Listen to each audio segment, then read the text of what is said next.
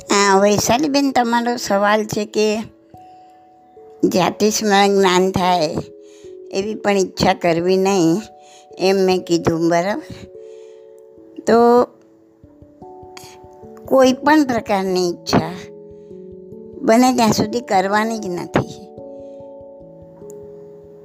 આપણામાં કીધું છે ને, ઈચ્છા નિરોધ તપ. ઈચ્છાને રોકો એ જ તપ છે. તો ઈચ્છાઓના ઘોડાને રોકવાની છે. જાતિ સ્મરણ જ્ઞાન થવાનું હશે, આપણી નિયતિમાં હશે, આપણા પુણ્ય હશે, આપણા માટે યોગ્ય હશે, તો થશે. ઘણી વખત એવું પણ હોય કે અમુક વસ્તુ ન થાય તો એ આપણા માટે એ યોગ્ય ન પણ હોય. કારણ કે એ વસ્તુ જાણીને તમે, તમારા ભાવ ચડવાને બદલે ક્યાંક પડી પણ જાય. એવું પણ હોઈ શકે. કાંઈ પણ હોય. આપણે ઈચ્છાઓ કરવાની જ નથી. ઈચ્છા કરી કરીને આપણે ભાવ વધારી દઈએ છીએ આપણે. મેં એક ઓડિયોમાં સમજાવ્યું છે, હવે કયા દિવસના ઓડિયોમાંથી મને યાદ નથી. પણ હમણાંના છેલ્લા ત્રણ ચાર જે ઓડિયો, ત્રણ ચાર દિવસના જે ઓડિયો મૂક્યા ને, એમાંથી જ એક ઓડિયોમાં છે કે ઈચ્છા કેમ ના કરવી જોઈએ. એ ડિટેલમાં સમજાવ્યું છે મેં. બરાબર ને? તો મને જાતિ સ્મરણ જ્ઞાન થાય, મને જાતિ સ્મરણ જ્ઞાન થાય એવી ઈચ્છા કરી કરીને હવે ધારો કે આપણો આગલો બહુ મન વગરનો છે કે તો જાતિ સ્મરણ જ્ઞાન આ ભાવમાં થવાનું જ નથી. અથવા તો આપણે એવી કોઈ પુણ્યાઈ નથી કે આપણે અત્યારે કોઈ કેવડી ભગવંતો બી વિચારતા નથી. કોઈ કેવડી ભગવંતો વિચારતા હોય ને, તો એ પણ આપણને કહે કે આપણો આગલો બહુ શું હતો? હવે આપણો નિસ્તાર ક્યારે થવાનો છે? એ બધું એ કહી શકે, એમના જ્ઞાનમાં જોવામાં આવી જાય. પણ એ પણ કોઈ અવેલેબલ નથી અત્યારે તો. કોઈ છે જ નહીં. કેવડી તો કોઈ છે જ નહીં અત્યારે પાંચમા આરામાં અને પાંચમા આરાના આપણે છઠ્ઠા સંગાયનવાળા માણસો, તો આપણો, આપણને કેવળ જ્ઞાન થવું સંભવ જ નથી આ સંગ્રહણ દ્વારા. એના માટે પહેલું સંગ્રહણ જોઈએ. સંગાયન પણ મેં પહેલાં સમજાવેલા છે. મેં દીપકભાઈને કીધું છે તમને ઓડિયો મોકલશે બધા આગળના. તો એમાં તમને એ બી જાણવા મળશે કે કોણ કેટલા સંગ્રહણ છે, શું છે, કેવા સંગ્રહણ હોય. તો વૈશાલીબેન, જો આપણને નિયતિ જ નથી કે આપણને જાતે શું જ્ઞાન થવાનું છે કે ક્યાંયથી બી જાણવા પણ મળવાનું છે કોઈની પાસેથી. તો પછી એની ઈચ્છા કરીને, ઈચ્છાને તમે ઘૂંટ્યા કરો. અને ઘૂંટી ઘૂંટીને એને નિકાચિત બનાવી દો. એટલે હવે એ નિકાચિત બની ગયેલી ઈચ્છાને આકાર લેવો જ પડે. અને આકાર લેવા માટે પાછું કેટલું પુણ્ય ભેગું થવું પડે, પાછું મનુષ્ય જન્મ જોઈએ. અને એના માટે પાછા કેટલાય ભવો વચ્ચે વીતી જાય. તો આમ ઈચ્છાઓ કરી કરીને આપણે આપણા જ ભાવ વધારી દઈએ છીએ તો એ આવી જે છોડી શકાય એવી ઈચ્છા છે તો છોડી દેવાની ને. આમાં તો એવું કંઈ નથી કે તમે ના છોડી શકો. તમે તમારા જીવને સમજાવી શકો કે જીવ આપણે ઈચ્છાઓ નથી કરવાની. તો પછી વળી જાતે સ્મરણ જ્ઞાનની ઈચ્છા શું કામ કરવાની? અને એને ઘૂંટી ઘૂંટી નિકાચિત શું કામ કરવાની? નિકાચિત એટલે ભોગવે જ છૂટકો થાય. એ વગર છૂટકો ના થાય. એ છૂટે નહીં. તો જે મેં સમજાવ્યું છે આગલા એકાદ ઓડિયોમાં, એ આવી વસ્તુ તમારે સાંભળવામાં ને તો હવે આવશે. મેં આપી દીધું, સમજાવી દીધું છે. તો એ જે નિયમ છે એ દરેકની પાછળ એ જ લાગે કે ઈચ્છાઓ કેમ કરવી જોઈએ ને. અને જેટલી ઈચ્છાને રોકો ને, સાચો તપ જ છે. તપની વ્યાખ્યા જ આ કરી છે. શાસ્ત્રકારોએ કે ઈચ્છા નિરોધ તપ. ઓકે?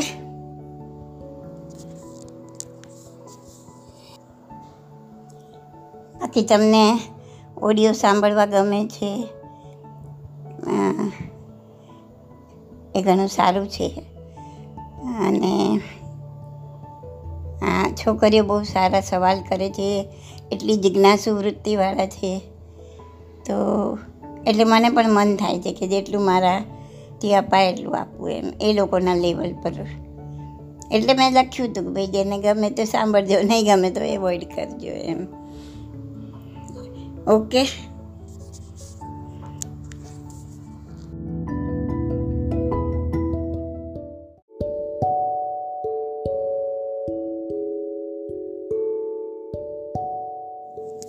હા મનારભાઈ તમારો સવાલ છે કે લોગસનો ભાવાર્થ અને પરમાર્થ જણાવો.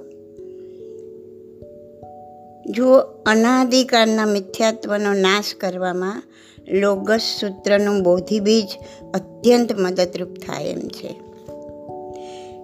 જે સૂત્ર આપણા સ્વાધ્યાયમાં નિયમિત વંચાય છે કાવસક રૂપે પડાય છે, પ્રાયશ્ચિત સ્વરૂપે જેને સ્વીકારવામાં આવે છે તે લોગસ સૂત્ર આધ્યાત્મનો મોટો ખજાનો છે. એના રચયિતા ગૌતમ સ્વામી.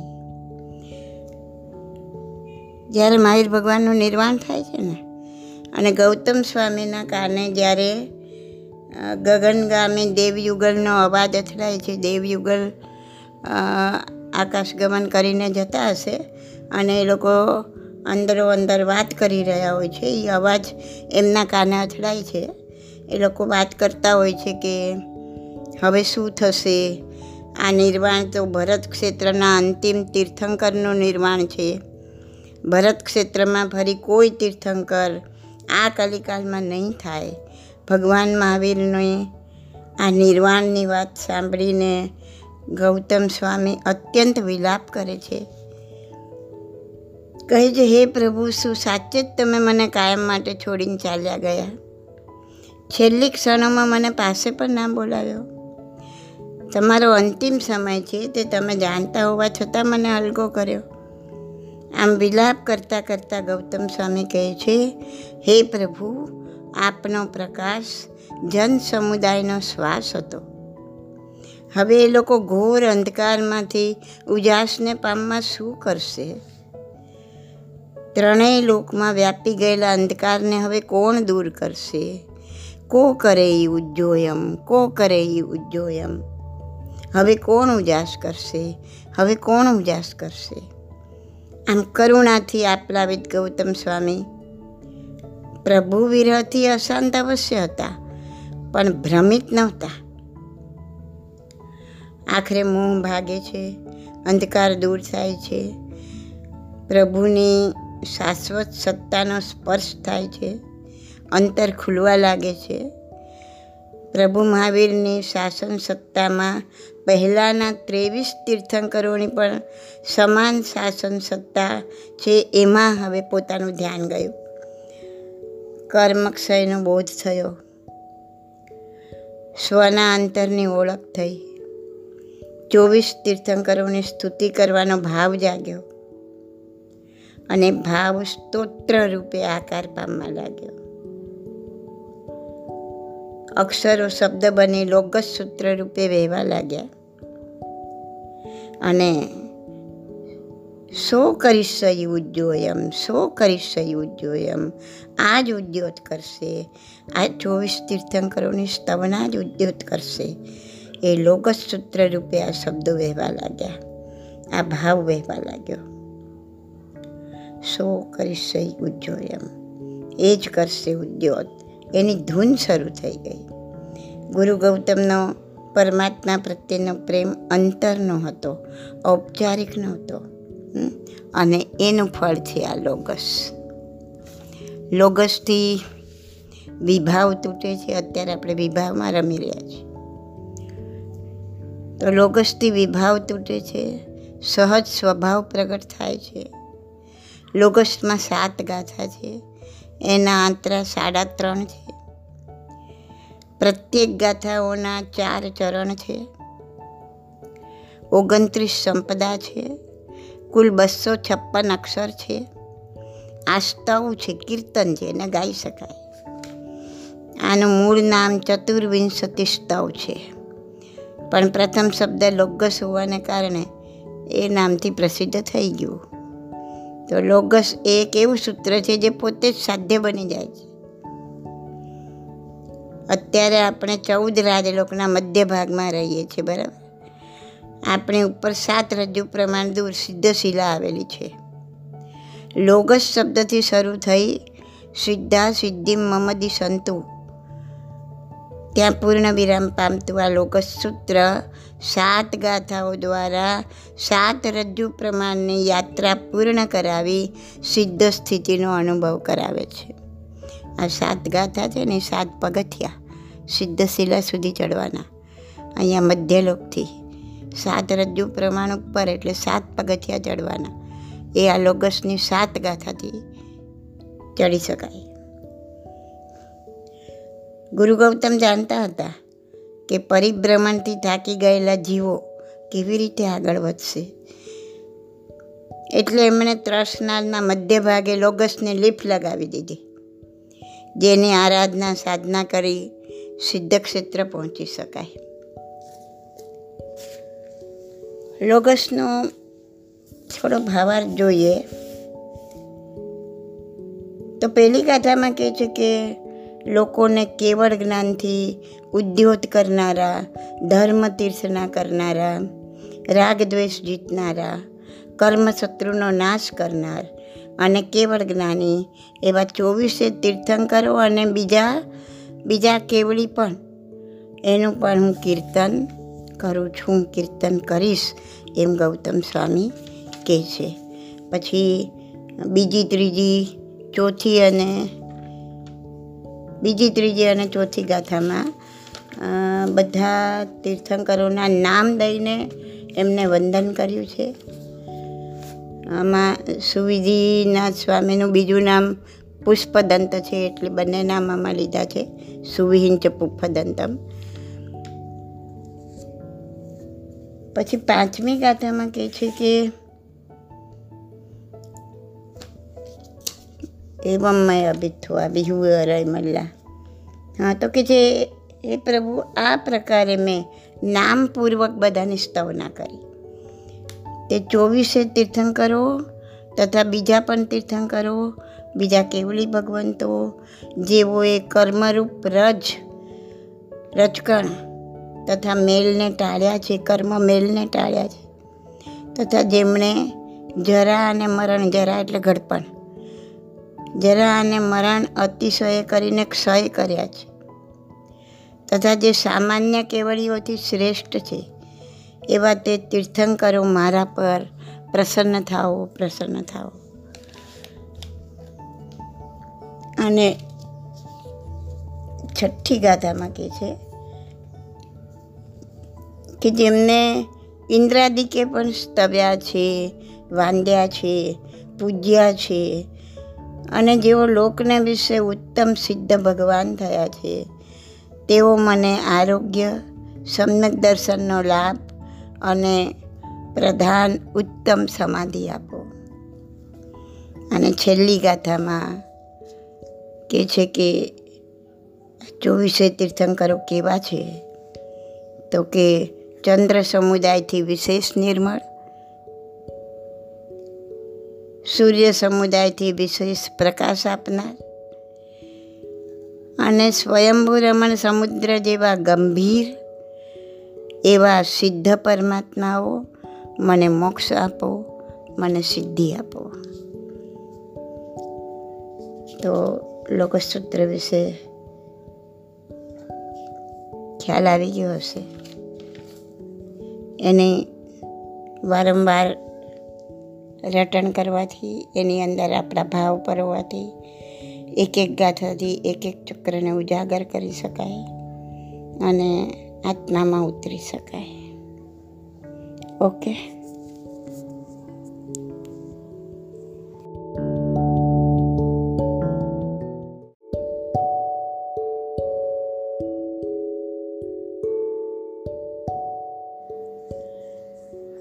મનારભાઈ નમુથોણમનું બીજું નામ શક્રસ્તવ પણ છે.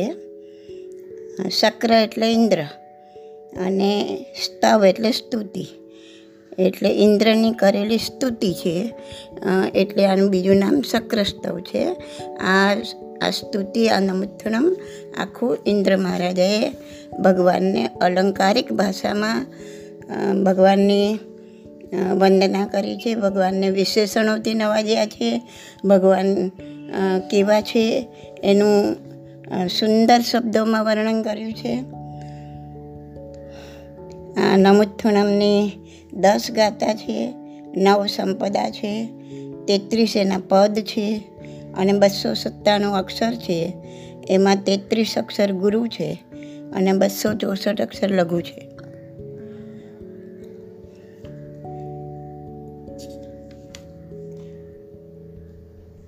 હવે આમાં ઇન્દ્ર ભગવાન નમસ્કાર કરતા કહે છે અરિયંત ભગવાનને કે હે ભગવાન, તમે આઈ ગરાણમ એટલે કે આદિના કરનાર છો. શેની આદિ? તો કે ધર્મની આદિ.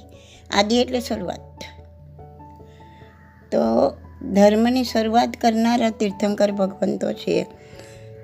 એની પહેલાં ધર્મ હોતો નથી. આપણા અવસરપીણી કાળમાં જોઈએ તો પહેલા હારો, બીજા હારા, ત્રીજા હારામાં કોઈ ધર્મ હતો નહીં. યુગલિયા હતા. ત્રીજા હારાના અંતમાં આદિનાથ દાદા થયા અને પછી એમણે ધર્મનું આ પ્રવર્તન કર્યું. તો અરિયંત ભગવંત ધર્મની આદિના કરવાવાળા છે, તીર્થની સ્થાપન કરવાવાળા છે અને સ્વયં સંબુદ્ધાનમ એટલે પોતે પોતાની જાતે જ બોધ પામનાર છે. એમને કોઈએ બોધ પમાડવાની જરૂર નથી. એ પોતે જ બોધ પામે છે, એ પોતે જ એટલી સાધના કરે છે, મૌન અને ધ્યાનની સાધના કરે છે. મહાવીરનો ઉદાહરણ લઈએ તો સાડા બાર વર્ષ સુધી મેડિટેશન કર્યું જંગલમાં, મૌન ધારણ કર્યું અને પોતે કેવળ જ્ઞાનને પ્રાપ્ત કર્યું, પોતે જ જ્ઞાનને પ્રાપ્ત કર્યું. આમ પોતે પોતાની મેળે જ બોધ પામનાર છે. હવે એમના વિશેષણો ચાલુ થાય છે કે પુરુષને વિશે ઉત્તમ, પુરુષોમાં ઉત્તમ સૌથી ઉત્તમમાં ઉત્તમ પુરુષ તરીકે નવાજ્યા છે જેમ સિંહ રાજા કહેવાય છે જંગલનો, એમ પુરુષોમાં સિંહ સમાન છો આપ? અને જેમ કમળ એ ઉત્તમ ફૂલ ગણાય ગણાય છે. એમ પુરુષોમાં તમે ઉત્તમ પુંડરીક સમાન, પુંડરીક એટલે કમળ. પુંડરીક સમાન છો. અને હાથીઓમાં ગંધહસ્તી સૌથી ઉત્તમ માનવામાં આવે છે. તો પુરુષોમાં ગંધહસ્તી સમાન આપ સૌથી પ્રધાન છો, સૌથી ઉત્તમ છો. આ ભગવાનને બધા વિશેષણોથી નવાજ્યા છે કે ભગવાન કેવા છે. હમ? પછી આ લોક, આપણે લોક કે ને અધોલોક, મધ્યલોક, તીર્થાલોક. મધ્યલોક એટલે તીર્થાલોક અને ઉર્ધ્વલોક? તો આ લોકને વિશે આપ ઉત્તમ છો. પછી લોકોના નાથ છો. આ લોકના આપ નાથ છો. આપણે કહીએ છીએ ને, ત્રિલોકના નાથ. પછી લોકોનું હિત કરવાવાળા છો. લોકોના માટે તમે દીવા સમાન છો. જેમ અંધકારમાં એક નાનકડો દીવો પણ પ્રકાશ આપીને જેવું છે એવું બતાવી દે. દીવો કરો એટલે ખબર પડી જાય કે શું છે ને શું નથી? ને દીવો ના આવે ને અંધકાર હોય તો દોરડું પણ સાપ લાગે. તો લોકને વિશે આપ દીવા સમાન છો. લોકમાં આપ પ્રકાશ કરનાર છો. બરાબર? પછી આગળ કે છે પાંચમી ગાથામાં કે આપ અભયદાનને આપવાવાળા છો. એટલે કે કોઈ પણ જીવને એમનાથી ભય રહેતો નથી. કોઈ પણ જીવને એમ નથી રહેતું કે આ મને મારી નાખશે, આ મને દુઃખ પહોંચાડશે, આ મને તકલીફ આપશે. કારણ કે દરેક જીવને એમણે અભયદાન આપી દીધું એટલે કે કોઈ પણ જીવને અંશ માત્ર પણ દુઃખ થાય, તકલીફ થાય એવું મન વચન કાયાથી, મન વચન કે કાયાથી એમ એ એવું કોઈ વર્તન કરશે નહીં, એવી વાણી બોલશે નહીં કે એવું વિચારશે પણ નહીં. બરાબર? પછી ચક્ષુ દયાનમ એટલે કે ચક્ષુના આપના. ચક્ષુ એટલે આ દ્રવ્ય ચક્ષુ નહીં, આપણે જે ઇન્દ્રિય છે એ નહીં. શ્રુત જ્ઞાનરૂપી ચક્ષુ. શ્રુત જ્ઞાનરૂપી ચક્ષુથી જ આપણને આ બધું ધ્યાન થયું અને શ્રુત જ્ઞાન કોણે આપ્યું આપણને? અરિહંત પરમાત્માએ. એટલે કે તમે શ્રુત જ્ઞાનરૂપી ચક્ષુના આપવાવાળા છો. પછી માર્ગ બતાવવાવાળા છો, એટલે કે મોક્ષ માર્ગ આપવાવાળા છો. જ્યારે ભગવાન, બે ભગવાન વચ્ચે પણ ભલે ત્રીજા આરાના અંતમાં ભગવાન થયા આદિનાથ દાદા, પછી અજીતનાથ દાદા. પણ બે ભગવાનની વચ્ચેના ગાળામાં પણ જો બહુ સમય વીતી ગયો, ઘણો ઘણો સમય વીતી ગયો, તો પાછી આંધાધૂંધી ફેલાઈ જાય. એક અરિહંતના ગયા પછી, સિદ્ધ થઈ ગયા પછી, નિર્વાણ પછી અને બીજા અરિહંત તીર્થ પ્રવર્તાવે ધર્મદેશના કરે, કેવળ જ્ઞાન પામે, એની પહેલાં એ બંનેના વચ્ચે જો બહુ ટાઈમ નીકળી ગયો, તો પાછી આંધાધૂંધી ફેલાઈ જાય, વર્ષોના વર્ષો જતાં લોકો બધું ભૂલી જાય, પાછા ગેરમાર્ગે ચડી જાય, અને પાછું માંસાહાર ને બધું એ બધું ચાલુ થઈ જાય, અને પાછું તીર્થંકરનો જન્મ થાય અને તીર્થંકર સાધના કરીને કેવળ જ્ઞાન મેળવે અને પાછું તીર્થને પ્રવર્તાવે, પાછું ધર્મ સમજાવે. લોકો ધર્મને સમજે, અનુસરે અને વર્ષોના વર્ષો સુધી એ ધર્મ ચાલે અને જો પાછી એ સમયની અંદર એના પછીના તીર્થંકરનો જન્મ થઈ ગયો, તો પાછો ધર્મ ઉજાગર થાય. નહીં તો વચ્ચેના ટાઈમમાં પાછો ધર્મ ઓલો થઈ જાય. તો તો ભગવાન મોક્ષ માર્ગના આપનાર છે, શરણ આપનાર છે અને સમકિતના આપનાર છે, બોહી દયાણમ એટલે બોધિ બીજના આપનાર છે બોધિ બીજ એટલે સમકિતના આપનાર છે. પછી કે છે, ધર્મ આપનાર છે, ધર્મના દાતાર છે, ધર્મનો ઉપદેશ કરવાવાળા છે, ધર્મના નાયક છે, ધર્મના સારથી છે અને ચાર ગતિનો અંત કરનાર ઉત્તમ ધર્મ ચક્રવર્તી છે. ધમ્મવર ચાવરંત ચક્રવર્તીનમ. ચાવરંત ચાર ગતિનો અંત કરવાવાળા. ચક્રવર્તી એટલે ચક્રવર્તી છે, ધર્મ ચક્રવર્તી છે. કે જે પોતાની હવે આ પાંચમી ગતિ થશે, પોતે મોક્ષ પામશે અને એની પહેલાં હજારો કરોડો લોકોને ઉપદેશ આપીને, સમજાવીને ધર્મના માર્ગે વાળશે, કેટલાય લોકો મોક્ષને પામશે, કેટલાય લોકો ધર્મને પામશે અને આમ જીવ પર ઉપકાર કરે છે. આપણે ટેમ્પરરી ઉપકાર કરીએ કે ચલો કોઈને બે પૈસાની મદદ કરી દીધી, એ હમણાં તકલીફમાંથી બહાર નીકળી ગયો. કોઈને શારીરિક તકલીફ દૂર કરવામાં મદદ કરી, કોઈને વ્યવહારિક કોઈ તકલીફ દૂર કરવામાં, માનસિક તકલીફ દૂર કરવા મદદ કરી, પણ એ બધું એ બધું બહુ સારું છે, ઉપકાર છે, પણ એ ટેમ્પરરી છે. આજે બે પૈસાની મદદ કરી, પણ કાલે પાંચ પચીસ વર્ષ પછી પાછો નિર્ધન થઈ જાય. આજે એને શારીરિક તકલીફમાંથી દૂર કાઢ્યો, બે પાંચ વર્ષે પાછો શારીરિક તકલીફમાં ફેંકાઈ જાય. એ નથી કરવા જેવું એમ નથી, એ બહુ ઉત્તમ છે. પણ જિનેશ્વરનું કામ તીર્થંકરનું કામ ઉત્તમ ઉત્તમ છે. કેમ કે એ એવા માર્ગ પર આપણને ચડાવે છે કે હવે ફરીથી આવી કોઈ સાંસારિક તકલીફો આવે નહીં અને આપણે મોક્ષ માર્ગ તરફ પ્રયાણ કરી અને શાશ્વત સુખ મેળવ. કે જે સુખ ટેમ્પરરી નથી, જે સુખ થોડા સમય માટેનું નથી, એ પરમેનન્ટ છે. હવે દુઃખ આવવા આવશે જ નહીં. એવો રસ્તો બતાવ્યો, એવા માર્ગે ચડાવ્યા અને એવા કેટલાય ભવ્ય જીવોનું કલ્યાણ કર્યું. તો આગળ ભગવાનને નવાજતા ભગવાનના સુંદર શબ્દોમાં એમના ગુણોનું વર્ણન કરતા કે છે કે અપરિહય વર્ણનમ એટલે કોઈથી હણાય નહીં એવા ઉત્તમ જ્ઞાન. એટલે કે કેવળ જ્ઞાન. કયું જ્ઞાન મેળવ્યું એમણે? કેવળ જ્ઞાન. અને એટલે તમે કેવળ જ્ઞાનના ધારણ કરનાર છો અને દર્શન, એટલે કેવળ દર્શન. કેવળ દર્શનના પણ ધારનાર કરે છો, ધારણ કરનાર છો. અને તમારું છદમસ્તપણું તમે નિવારી દીધું છે એવા મહાન, એવા ઉત્તમ આપ જીનેશ્વર ભગવાન. તો તમે ફક્ત પોતે જીણાનમ. એટલે પોતે તમે રાગ દ્વેષને જીત્યા છે એટલું નથી. તમે રાગ દ્વેષના જીતનાર બી છો અને જીતાડનાર પણ છો. ખાલી હું તરી જવું ને પાછળનાનું જે થવું હોય થાય, ભગવાન એવા નથી. ભગવાને પોતે તીર્થંકર, પોતે નિર્વાણ પામતા પહેલાં પોતે સાધના કરીને કેવળ જ્ઞાન મેળવી અને લોકોને એ ઉપદેશ આપે છે. લોકોને જ્ઞાન આપે છે. લોકોને સમજાવે છે. લોકોને તારે છે. એટલે તો કીધું.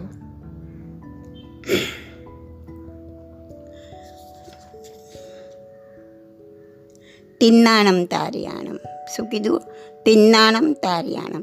પોતે તો તરે છે, બીજાને પણ તારે છે. અનેકો અનેકો જેને કોઈ હિસાબ નથી, એટલા લોકોને ભગવાન તારે છે, શાશ્વત સુખ આપે છે. શાશ્વત સુખનો માર્ગ બતાવે છે. તરવું તો જાતે જ પડે માર્ગ બતાવ્યો તમને. સમજણ આપી. સંવત્સરણમાં, ભગવાનના સંવત્સરણમાં જે બેઠા હોય, એને કુલ સાત ભવ દેખાય. ત્રણ આગળના, ત્રણ પાછળના, ભવિષ્યના. અને એક વર્તમાન ભાવ. એવા સાત ભાવ દેખે એવો આવે છે સજાઈમાં ભવિ સાત ભાવ દેખે, એટલે કે ભવ્ય જીવો સાત ભાવ જુએ છે અને સાત ભાવને જોતા વૈરાગ્ય પામે છે કે ઓહો આવું આવું બધું હું કરીને આવ્યો છું. અને આવા આવા મેં કર્મ બાંધ્યા છે. હવે આવા આવા મારા જન્મ થવાના છે. જાણો તો દુઃખને. તો વૈરાગ્ય આવે ને.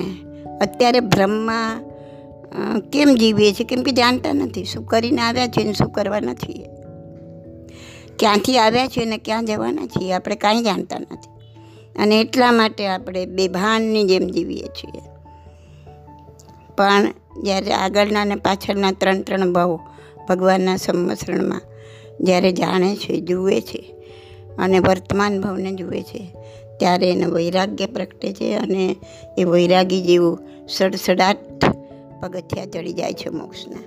તો પોતે તો તરે છે, પોતે તારવાવાળા છે. સંસારથી તરે છે અને તારવાવાળા છે પોતે. પછી બુદ્ધાણમ, બોહિયાણમ, પોતે બુદ્ધ છે એટલે તત્વના જાણકાર છે. અને બોહિયાણમ અને બીજાને જણાવનાર છે, પોતે તત્વ જાણે છે, બીજાને જણાવે છે. અને મુક્તાણમ મોયગાણમ એટલે પોતે તો મુક્ત થયા છે કર્મોથી અને બીજાને મુક્ત કરાવે છે. એવા આ ભગવાન, એવા આ તીર્થંકર કે જે સર્વજ્ઞ છે, સબનુણમ, સબદર્શિનમ, સર્વજ્ઞ છે, સર્વદર્શી છે, કલ્યાણરૂપ છે, અચળ છે, રોગરહિત છે, અનંત છે, અક્ષય છે અવ્યાબાદ છે અપુનરાગમન એટલે હવે ફરીથી એમને આવવાનું નથી. એવી સિદ્ધિ ગતિ પામેલા છે સિદ્ધિ ગતિ પામવાના છે અને પામ્યા છે.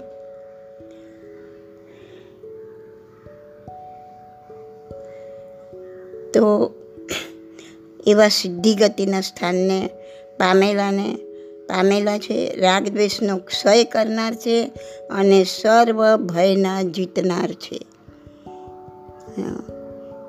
નમોજીણાણમ જીયભયાણમ જેણે સર્વ ભયને જીતી લીધો છે એવા જીનેશ્વર ભગવાનને હું નમસ્કાર કરું છું. આ રીતના